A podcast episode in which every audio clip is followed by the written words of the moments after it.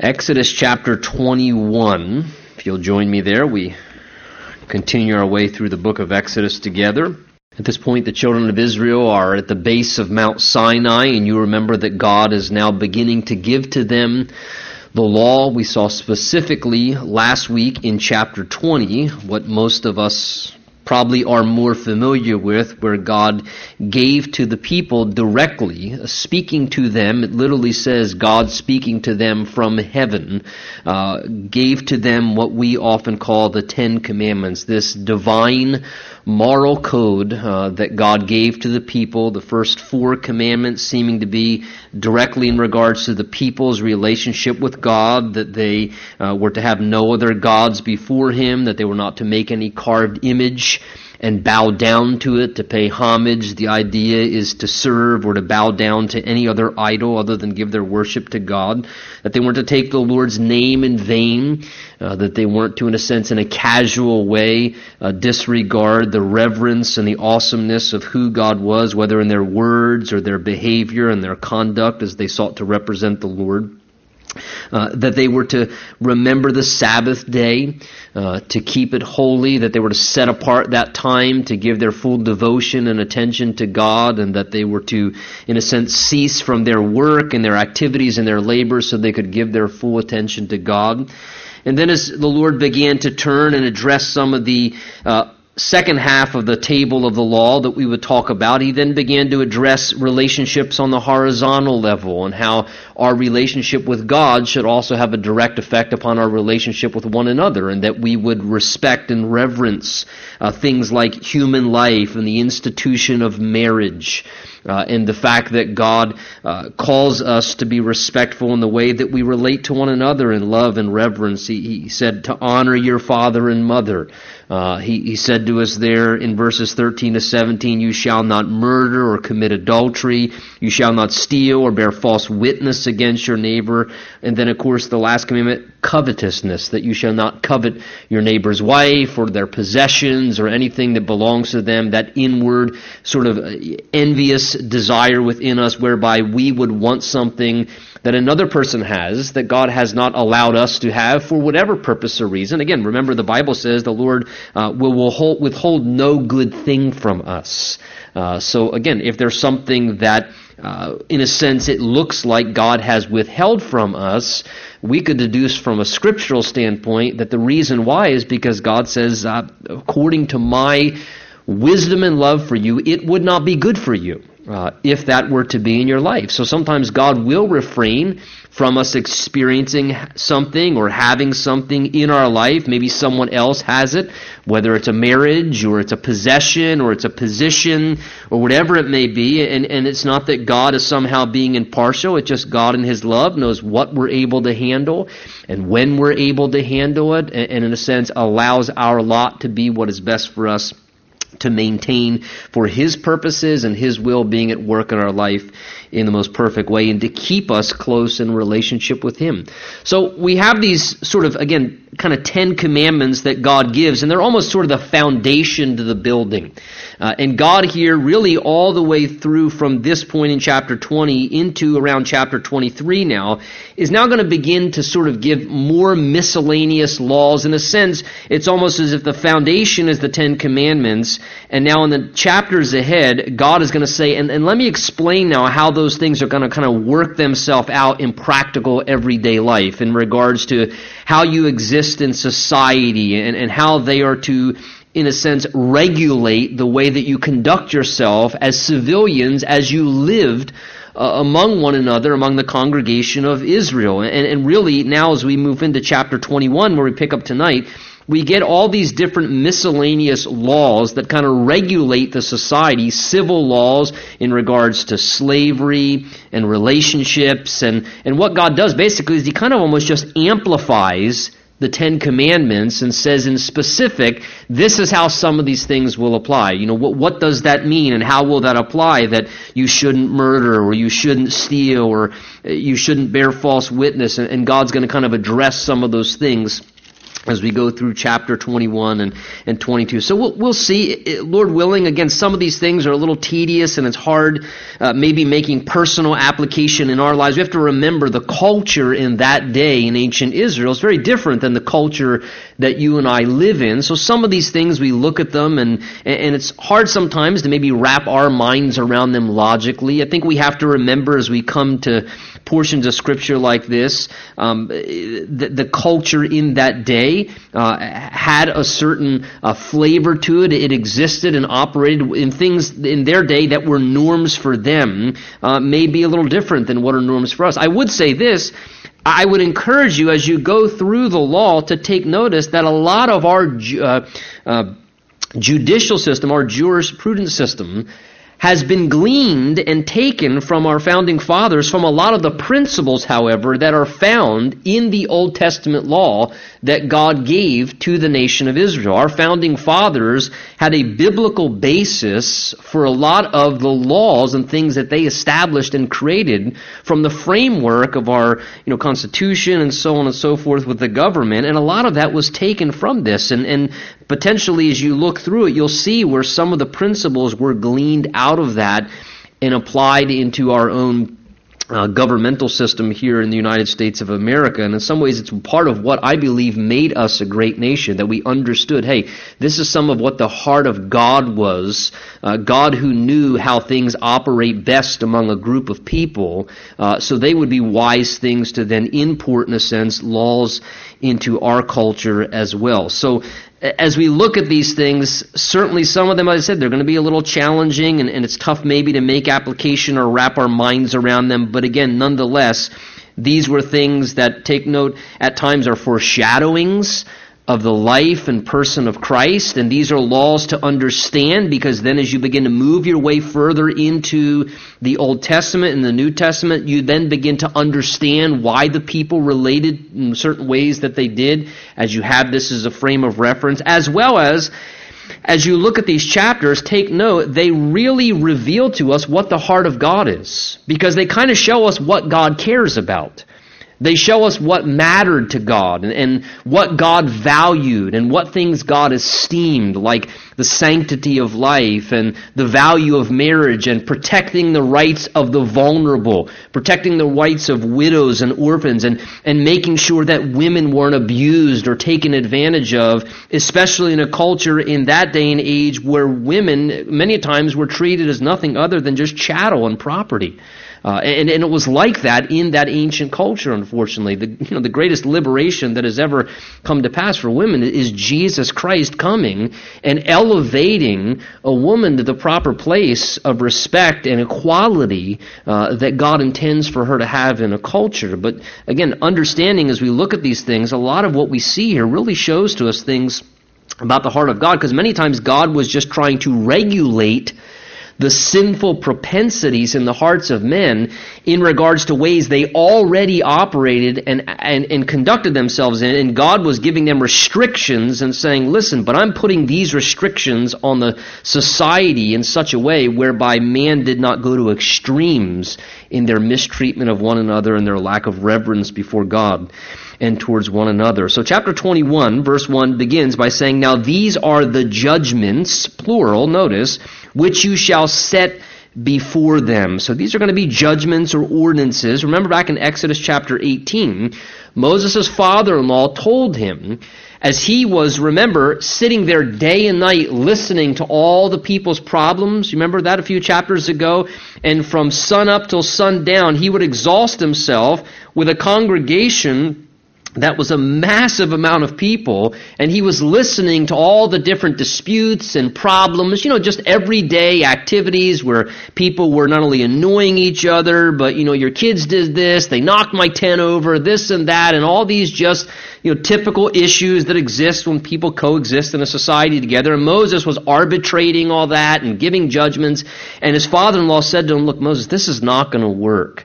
You're being pulled away from the primary call of God upon your life. You need to find another group of men who you can delegate some of that responsibility to. Let them sit and serve as judges among the people in smaller capacities and let them handle all the small everyday matters and the disputes among people in society, all the civil issues. And then when there's a big matter, something more heavy that they can't work through, let them just bring those matters to you.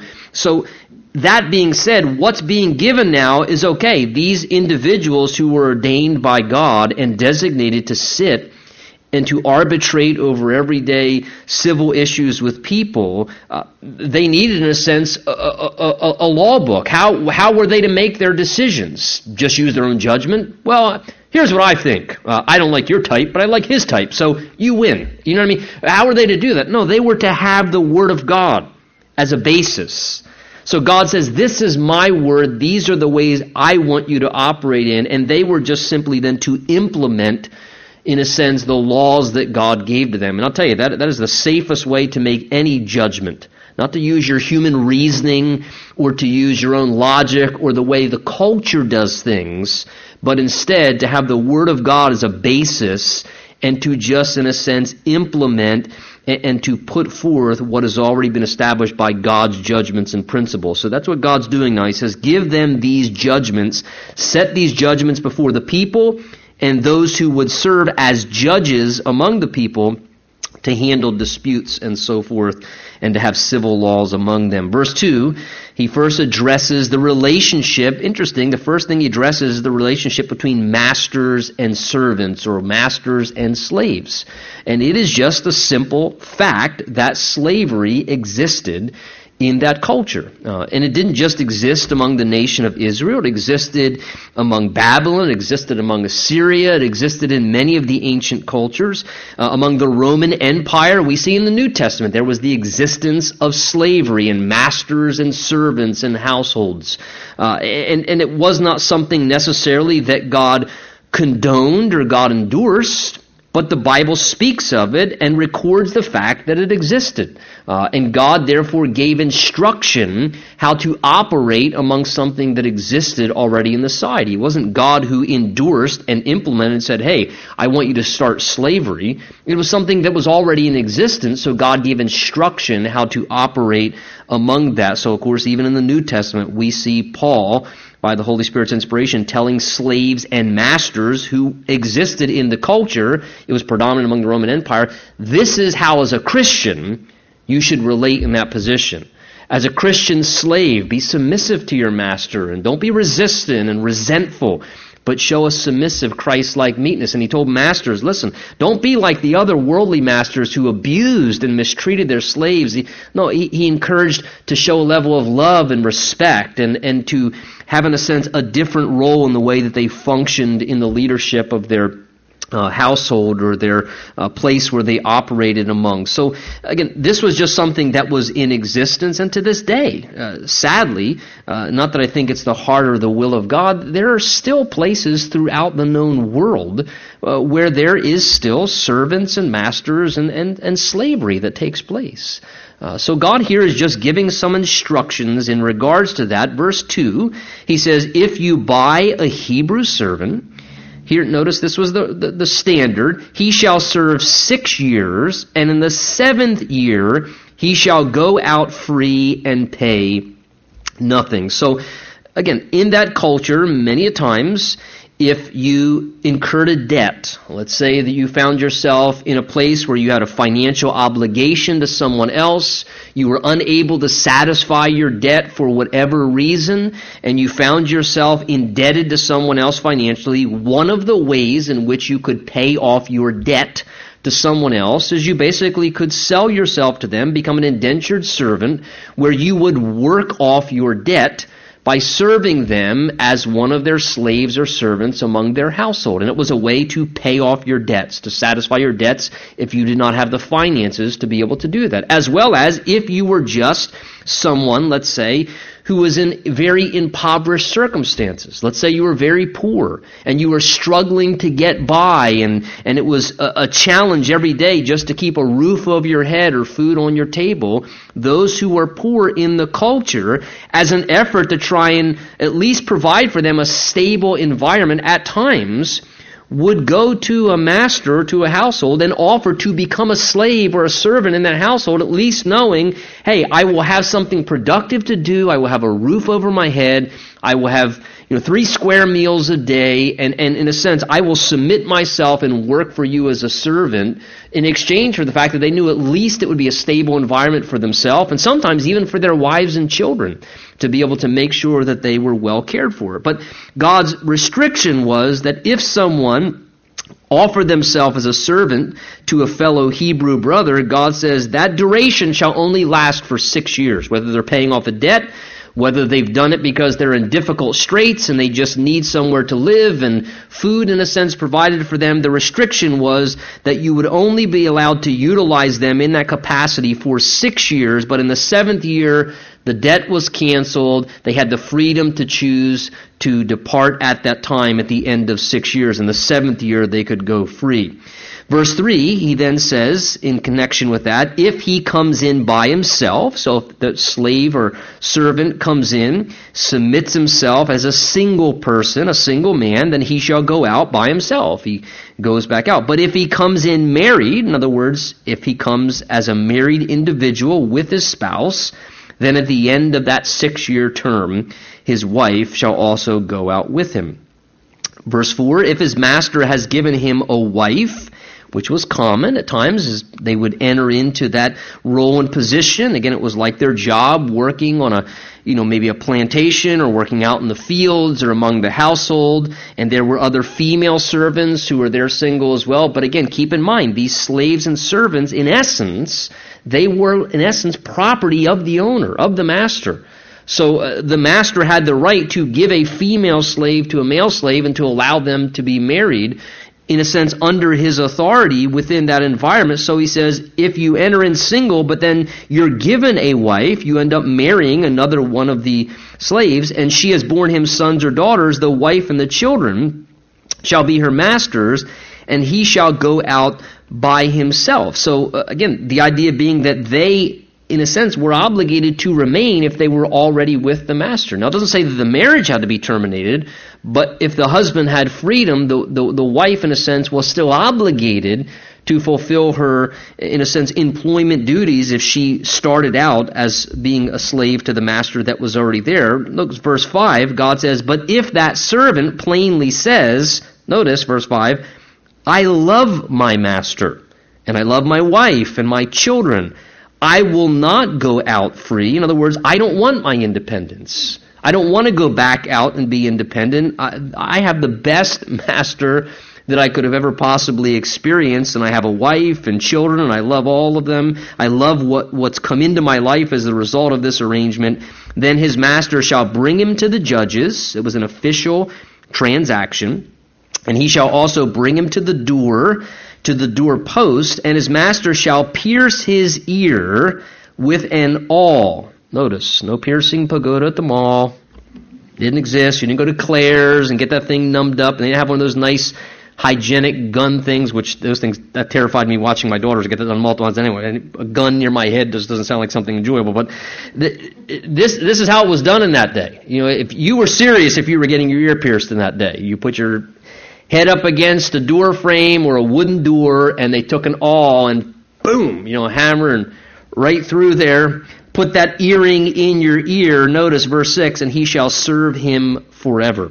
So what's being described here is basically what we would call the, the arrangement of what would be called a bond servant. Ultimately, in the New Testament, Paul himself refers to himself as a bond servant of Christ.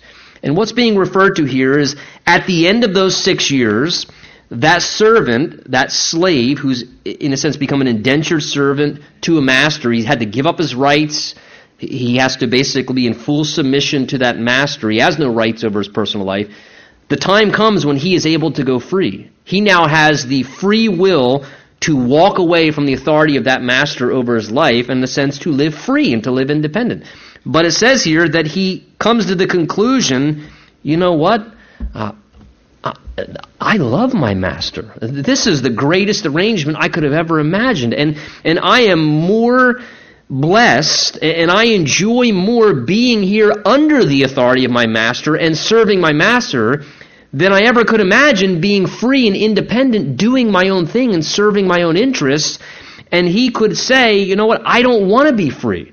I want to commit to serving you forever. I want to willingly submit to your authority and let you be my master and serve you for the rest of my life. And then this arrangement could go to the judges. There was an official arrangement. He would profess his desire to submit himself to that master forever and serve him forever. And they would put the gold hoop in the ear, and it was an indication to everyone in the culture. So when you saw somebody with an earring in that day, it wasn't because they were just trying to be trendy or cool, you know, when you see an earring. When you saw an earring in somebody's ear in that day, it indicated this is someone that is a servant by choice. They have chosen to forsake their own rights. They have chosen to give up their independence and to submit themselves to a master whom they love for life. And it was a very beautiful thing. Now, as I said, remember, ultimately, Paul the Apostle refers to himself this way in the New Testament. He calls himself a bondservant of Christ. And the whole idea here is, is I'm not a slave and a servant of Christ because I have to. I'm a slave and a servant of Christ because I want to. I choose to give up my rights. I forsake all my freedoms uh, because I've got the greatest master I could ever possibly imagine. I love the way it says here in verse 5 I love my master. And, and you know what? Listen, gang, the key to life, truly, the key to life is not freedom. The key to satisfaction and fulfillment and enjoyment in a human life is not being independent and doing what you want and having the freedom to just do whatever you want with your life. The key to life really is finding the right master. Because I don't care who you are, everybody serves a master. And there are lots of cruel masters that we've given our devotion and our submission to. And before I came to Christ, I served a couple of different cruel masters. You know, and I'm sure you, before you came to Christ, there were things that ruled over your life that you served, whether it was your passions or some, you know, substance or relationships or whether, you know, whatever it was, whether it was money or, or, or prestige or wanting people's approval or whatever it was. You know, we all serve something. There's a master passion that we submit ourselves to and that governs all of our lives by nature. By nature, in a sense, we all become enslaved to something, and the best way to experience life is to find the right master. And that master is Jesus. And to say, you know what? I choose to serve Jesus. I love my master. I have the greatest master possible. And to be able to submit our life and to serve him. And Paul ultimately takes this idea from the Old Testament and refers to himself in this way as a bondservant of Christ as he talks about his own life. Verse 7 it says, And if a man sells his daughter to be a female slave, and this refers to how a father, again, had legal right over his own children. He could actually, at times, this was something that took place. They would, sometimes because of economic reasons, actually sell their children to someone else, in a sense, to help create income. Uh, or at times they would sell their daughter. In a sense, the idea was to become not just a slave in the official sense, but to actually become the wife of a master, or maybe to become the wife uh, by an arranged way to one of the master's sons. And this is kind of what this is referring to here. It says, She shall not go out as the male slaves do. And what this is going to describe is how that if that arrangement was made and a father gave his daughter and sold his daughter to a master, whether to become his wife or the son's wife, that she was not to be treated in the same way that a male slave or a male servant typically was, that she was to be treated respectfully and she was to be treated like one of the other daughters within the family, that she was to be protected. And here God is protecting, in a sense, the rights and the treatment of the female if she would be placed into that situation. It says, And if she does not please her master who has betrothed her, notice, betrothal was a term of official arrangement for marriage, like an engagement.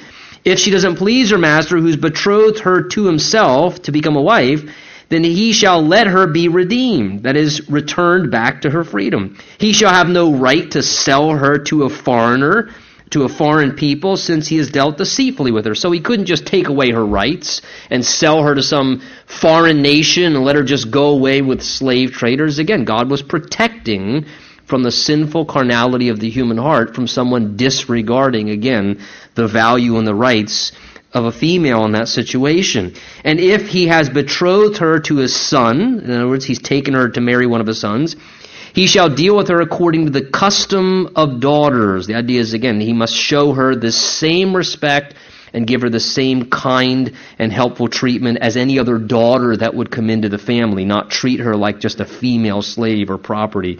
If he takes another wife, he shall not diminish her food, her clothing, or her marriage rights.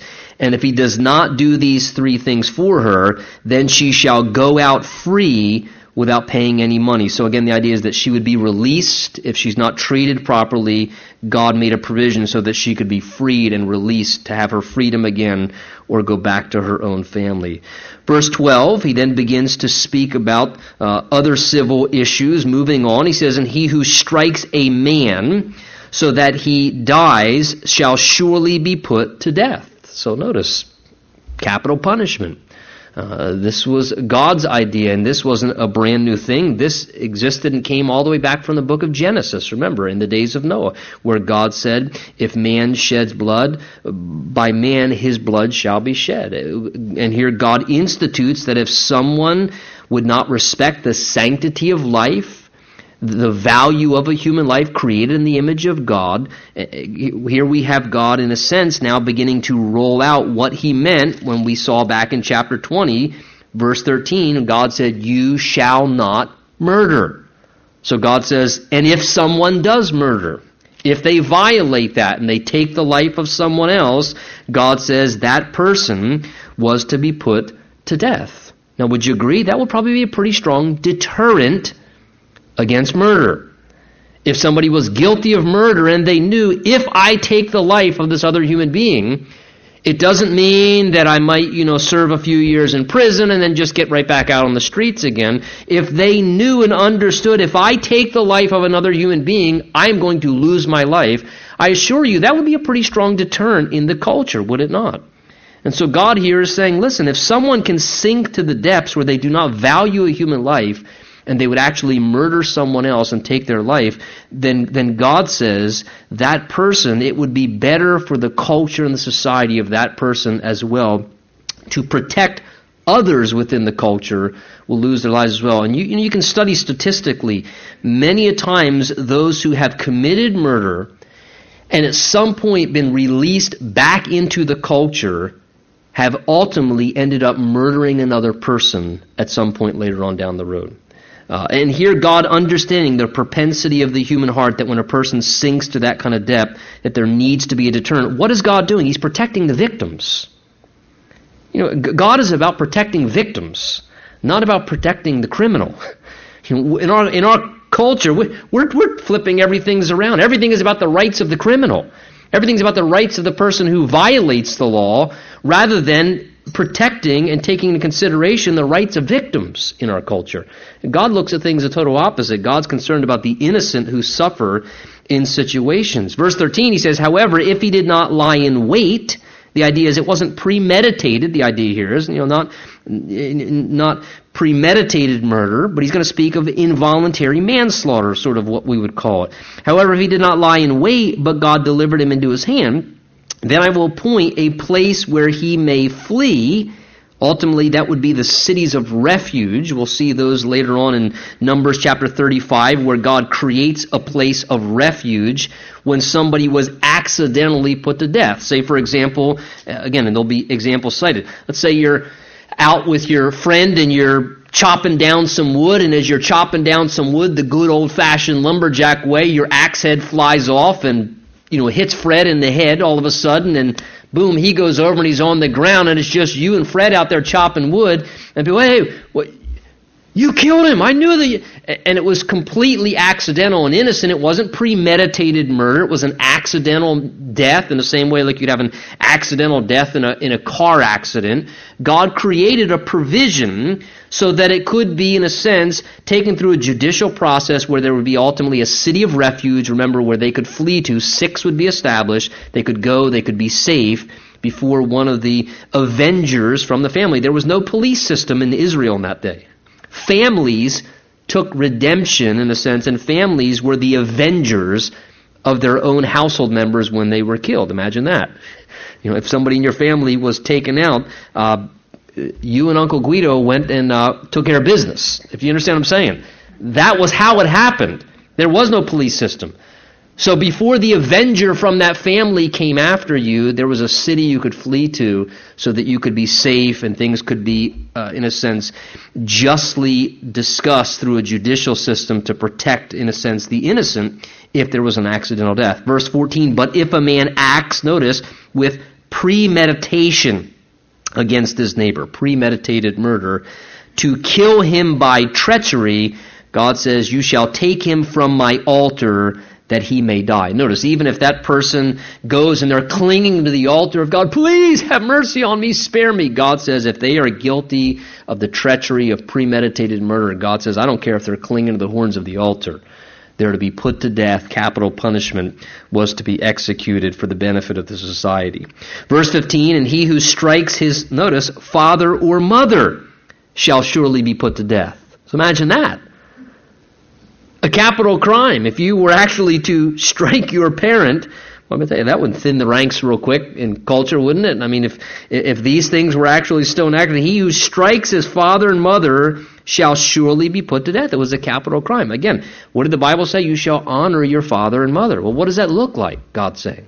What does it look like? Respecting the authority of the parental role in families. Again, children having reverence and respect for parental authority. Why? So that kids did not grow up to be out of control rebels when they got out into the world. So God says, listen, we're going to squelch that rebellious spirit right away to, to nip it in the bud and to eliminate it right away as a deterrent. And again, keep in mind, this would deter rebellion against parental authority if children growing up understood these things.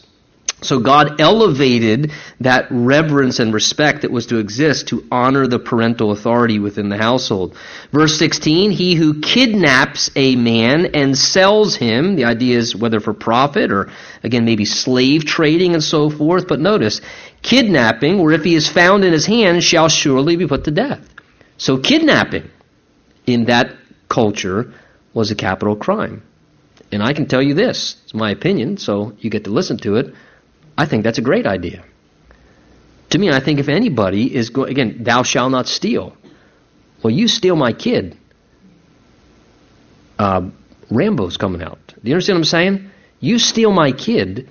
I, I, I don't have a whole lot of patience or tolerance for that. Especially if you're going to steal my child for some perverse or distorted reason to sell my child to do something inappropriate. And again, we have those this day still in our own culture who are stealing children, stealing young girls for sex trafficking and all kinds of distorted, perverse things.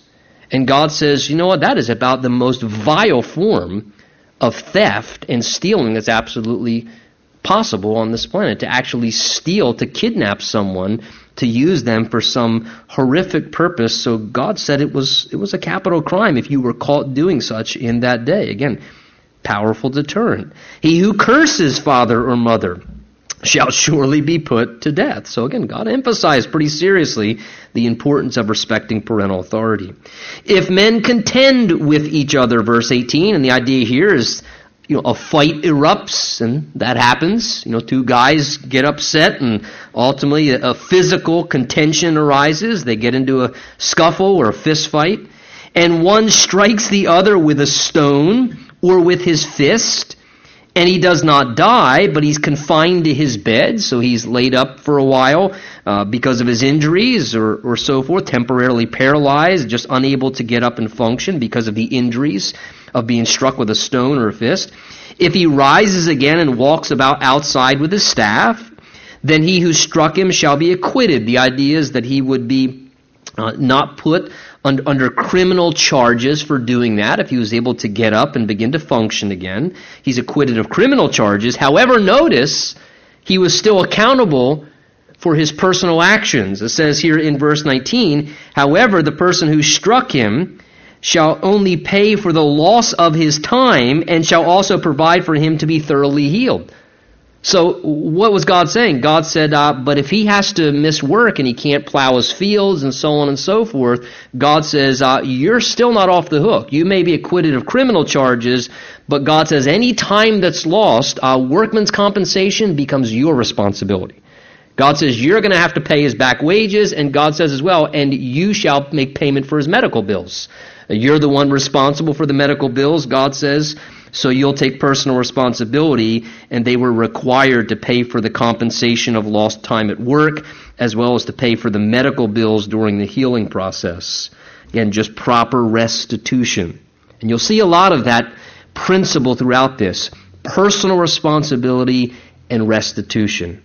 And can I say something? If there's one thing our culture is way off the charts with, it's people understanding personal responsibility for their own actions and taking personal responsibility for their own actions and being required, whether by their parents teaching them or society and the civil government enforcing upon them, listen, you need to take personal responsibility and make restitution for the wrongs that you've done. You need to make right. You need to make good in situations because there's a lesson in that.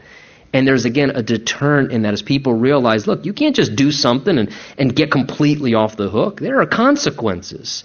And I think restitution and making good and right is an important part because it teaches people, and let me just say this, it's what rehabilitates people who break the law.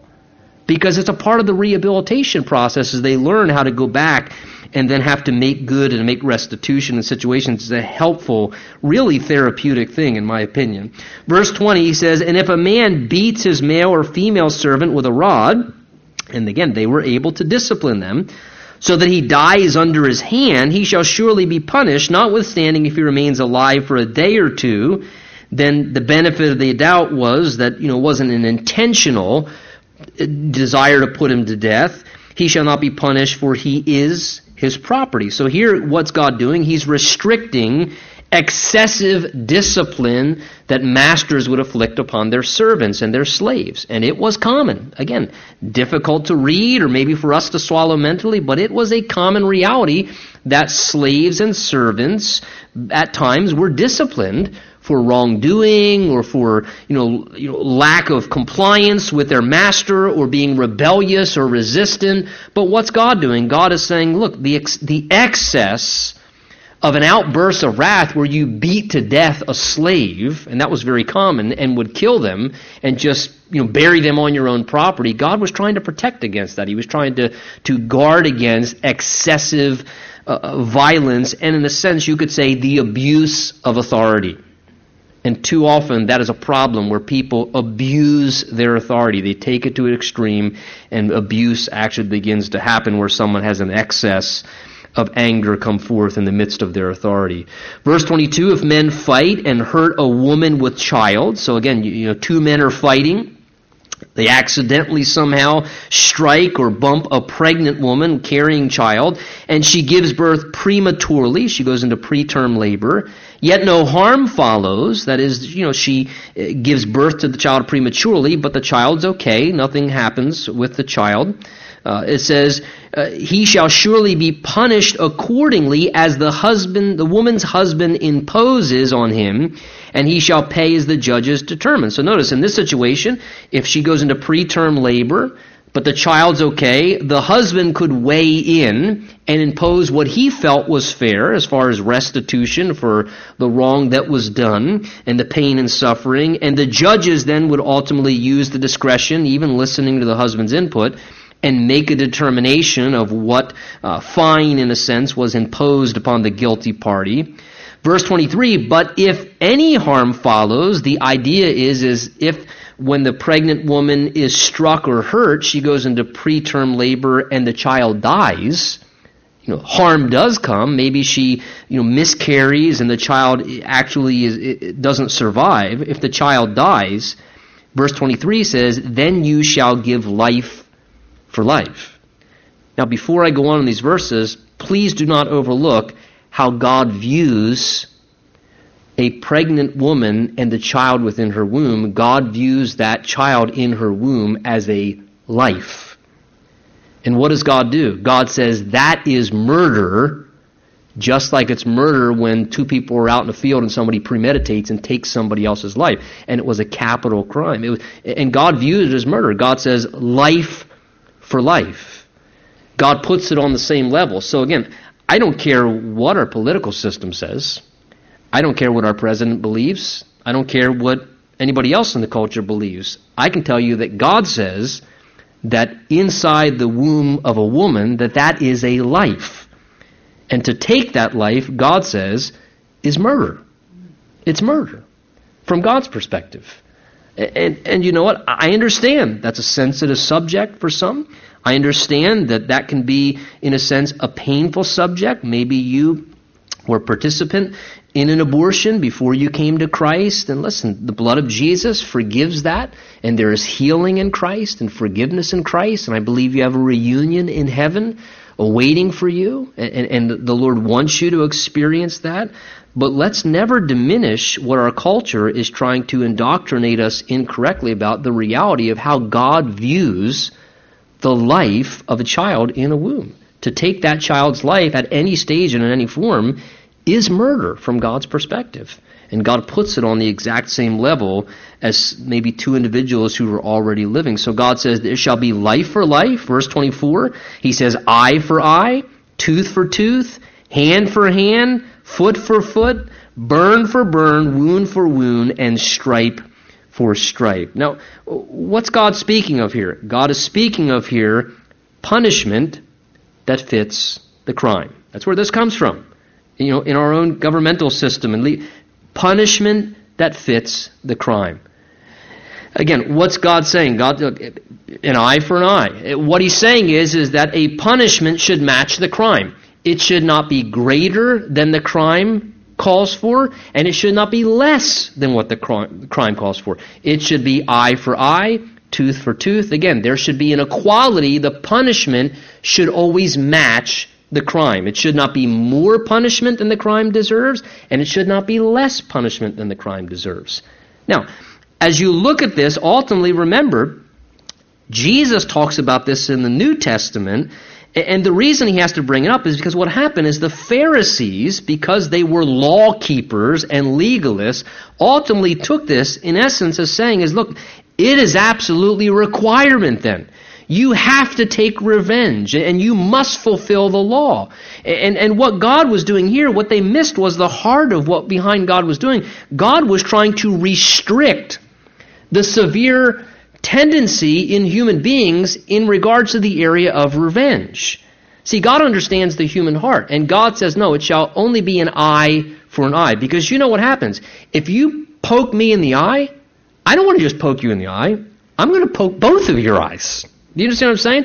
If somebody, you know, strikes you, you don't got to just strike them back. You want to strike them harder back. You know I mean? Ouch! You punched me in the arm. you know, and you're going to knock them out. You, and, and our natural tendency is to raise the ante in regards to retaliation. And God is saying, no, no, no, no.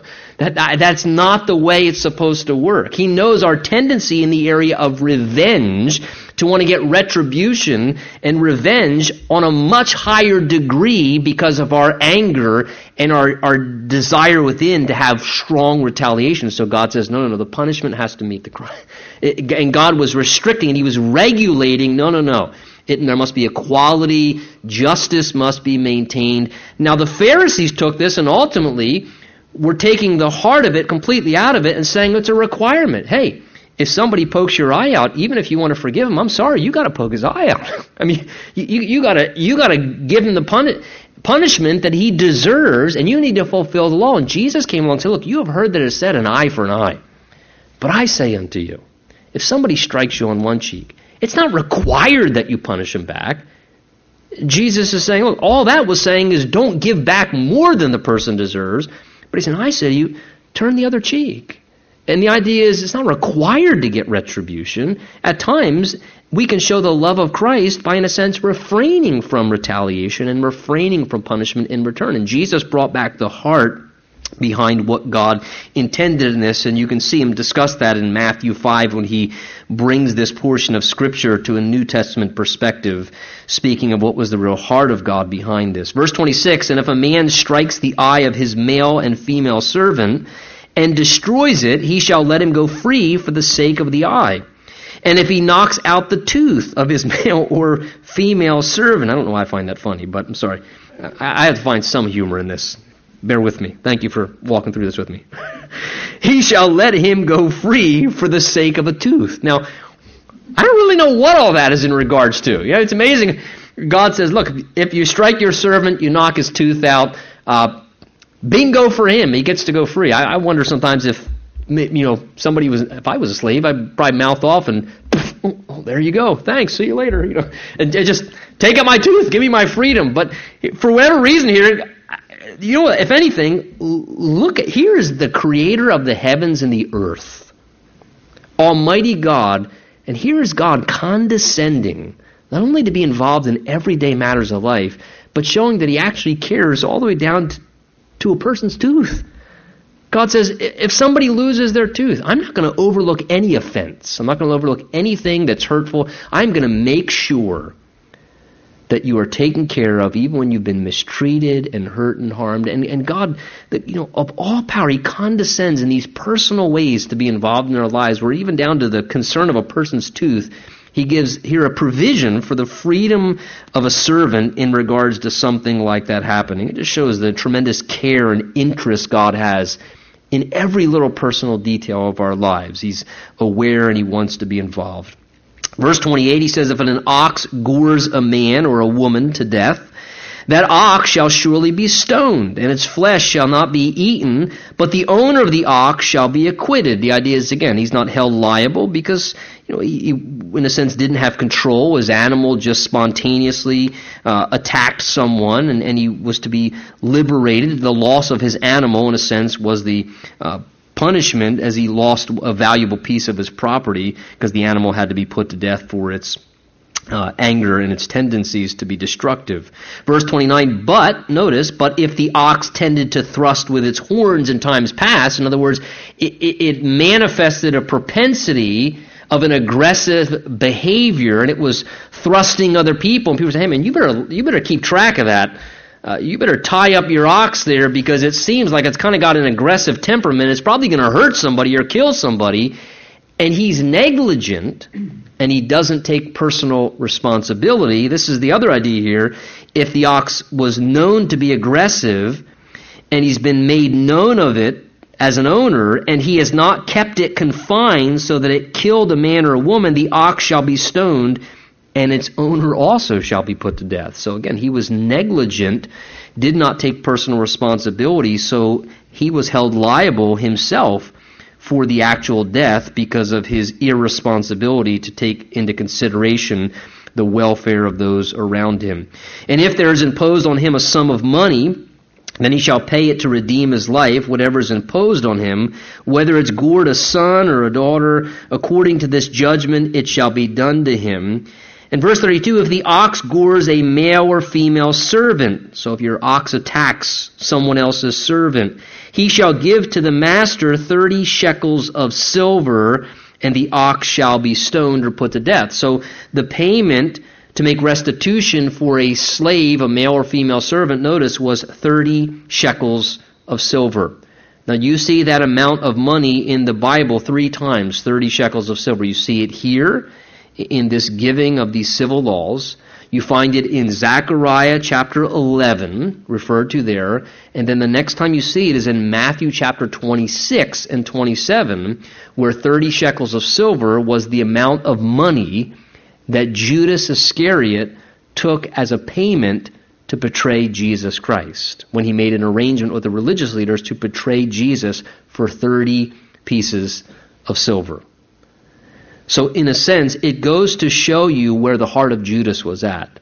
That basically, Judas, you could say, put such a minimal value on Jesus. He sold Jesus out for the price of basically a dead and worthless slave that an ox had gored to death.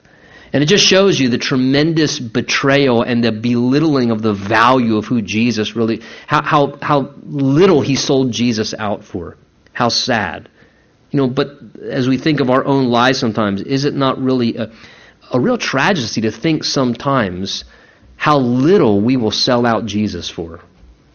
And really how sad and tragic it is how little value we put on the Lord that for something so minimal, some momentary pleasure or some, some very valueless thing, the most valuable one, the Lord of Lords, the King of Kings, and will sell out the Lord for some little minuscule thing like 30 pieces of silver. Uh, and, and here we find this reference that ultimately becomes something in connection to Christ. Verse 33 And if a man opens a pit, so you dig out a pit or a well or something, uh, and, and that man digs out his pit and he doesn't cover it. Again, what's that? Personal irresponsibility on his property. He doesn't cover his pit that he dug. And an ox or a donkey, someone else's animal, falls into it. The owner of that pit shall make it good.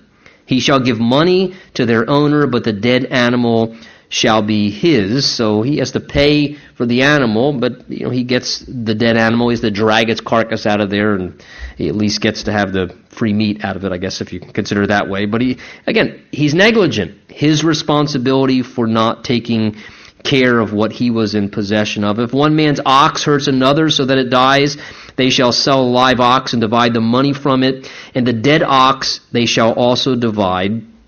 Or if a man was known that the ox tended to thrust in time past, and its owner has not kept it confined, he shall surely pay ox for ox, and the dead animal shall be his own. And if a man steals an ox or a sheep, again, this is back to thou shalt not steal. He, he steals an animal and slaughters it or sells it, there shall he shall restore five oxen for an ox and four sheep for a sheep. So uh, that's a pretty hefty price. Keep in mind, an ox in that culture was an extremely valuable possession. It was kind of like their John Deere tractor in that. It'd like today going to a farmer and stealing their tractor off their property. This was a valuable asset. It allowed them to do their work. So if you stole someone's ox, uh, again, notice you didn't have to just payment.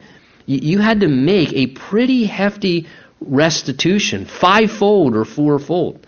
Now, somebody having to work hard to pay back that kind of restitution, would you agree? Again, that would be a rather strong deterrent not to steal anymore, to become a responsible individual. If they had to work hard and, in a sense, pay back what they had done wrong, that would be a very therapeutic thing for a person. It would hopefully rehabilitate wrong character. Again, because we neglect this in our culture, we create a lot of the cyclical patterns we do with criminal activity in our culture. Because, you know, we're very quick to, okay, we'll just imprison somebody, but listen, what about rehabilitating people? What about helping people to learn how to get out of patterns of bad behavior so they can come back into a society and learn how to be a responsible, functioning individual who get out of the system and the cycle that people often, unfortunately, get themselves in? And many of these things God was creating to help in that very area. Look at verse 2 and 3, some other interesting things. It says, If a thief is found breaking in, and the idea here is at nighttime, if a thief is found breaking in at night, and he is struck so that he dies, there shall be no guilt for his bloodshed. But if the sun has risen on him, there shall be guilt for his bloodshed. So here God speaks of someone breaking into your home, so someone breaking into the home in the in the middle of the night, it's dark. So because it's dark, you're you know awakened from your sleep. You can't tell is this just somebody you know climbing through my window to steal a possession or two, or are they coming in here and they're going to murder my whole family? So basically, what God does is God gives a provision that if it happens in the middle of the night, somebody violates your your personal property. They enter into your home and you can't tell what their intentions are. God gives a provision basically for justifiable homicide in self defense. God says if it happens in the evening, you can't see, and you, as a result of that, you feel threatened, and for the protection of yourself or your family in self defense, you put them to death. There was a provision for that justifiable homicide according to God's law to do it in self defense. Now, if it was the daytime, and you could identify the person and you could run over and shoo them off or hey what are you doing there? And, and, and you could see everything that's going on. Again god makes a provision so there's restraint there. Uh, again if it was just somebody that was coming in because they were hungry and they wanted to steal an apple off your table or something like that that you didn't with excessive anger and rage take the person's knife life, life unnecessarily if you could have just identified them as a thief and kind of you know chased them off. And again i think that's important because see there's balance in that because, truth be told, in the same way, I would probably want to eliminate someone if they broke into my house in the middle of the night. Because of human anger, if somebody broke in the daytime, you would probably want to do the exact same thing, even though you could see them just in reaction. So God's God's bringing restraint here upon our human tendency to again respond and react in great anger. He says he should make full restitution if he has nothing then he shall be sold for his theft. And if the theft is certainly found alive in his hand, whether it's an ox or a donkey, again, notice, he shall restore. There's that repetition again, restore double. And if a man causes a field or a vineyard to be grazed and he lets loose his animal, the idea is he just lets his animals go graze over on Farmer Joe's land instead of just, again, being responsible.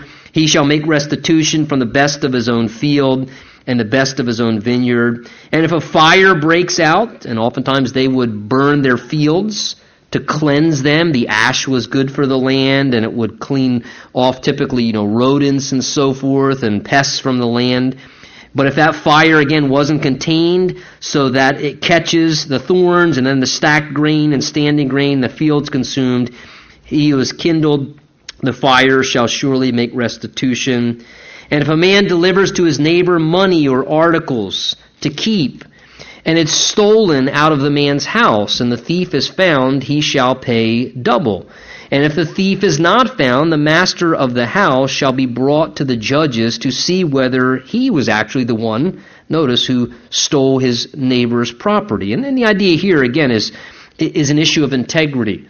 He says, you know, you go away, again, let's say you're going away on vacation, so you tell somebody, hey, come over and house sit or, or, or you know, watch my stuff for me while I'm gone, and then you come back and you find out, uh, hey, you know, where's my stuff, man? My, my big screen's missing and my DVD player's missing and, uh, my safe's emptied out and, hey, well, I don't know, somebody must have broken and, and stole it while you were gone. Uh, again, there was to be a process whereby what's happening here? You were innocent until proven guilty.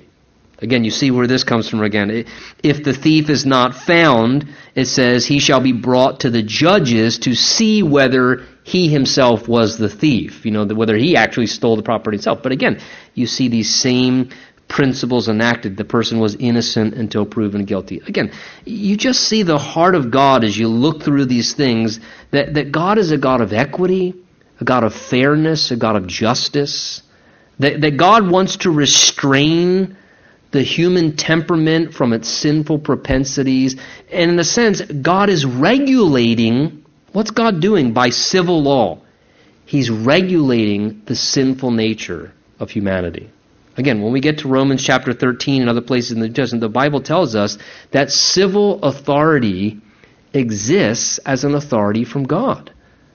That the governmental system, the police force, and so forth, these things exist as instruments, really, of God on this planet, which is a fallen planet with sinful people, to regulate our sinful tendencies. So that there's not complete anarchy. So that there's not just an outbreak of violent, evil, wicked things happening all the time. And I say that to remind you of this.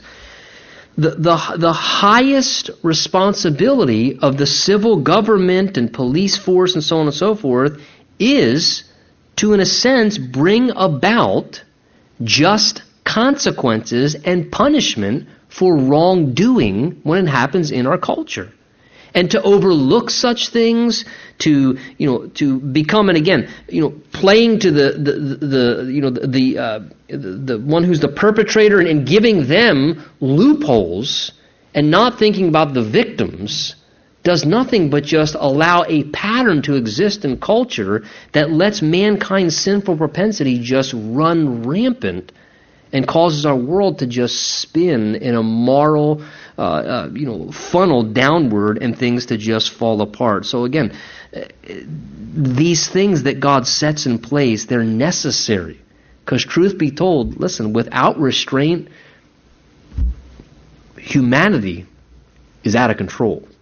Praise God for the restraint not only of the civil system, but praise God that He has given to us the Word of God.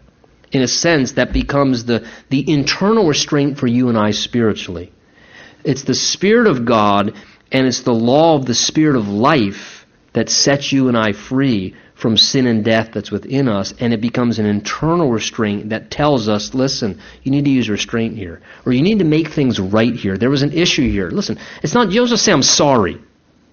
You need to make things right. And God's Word tells us to respond in that way that He'd be honored and others be well cared for.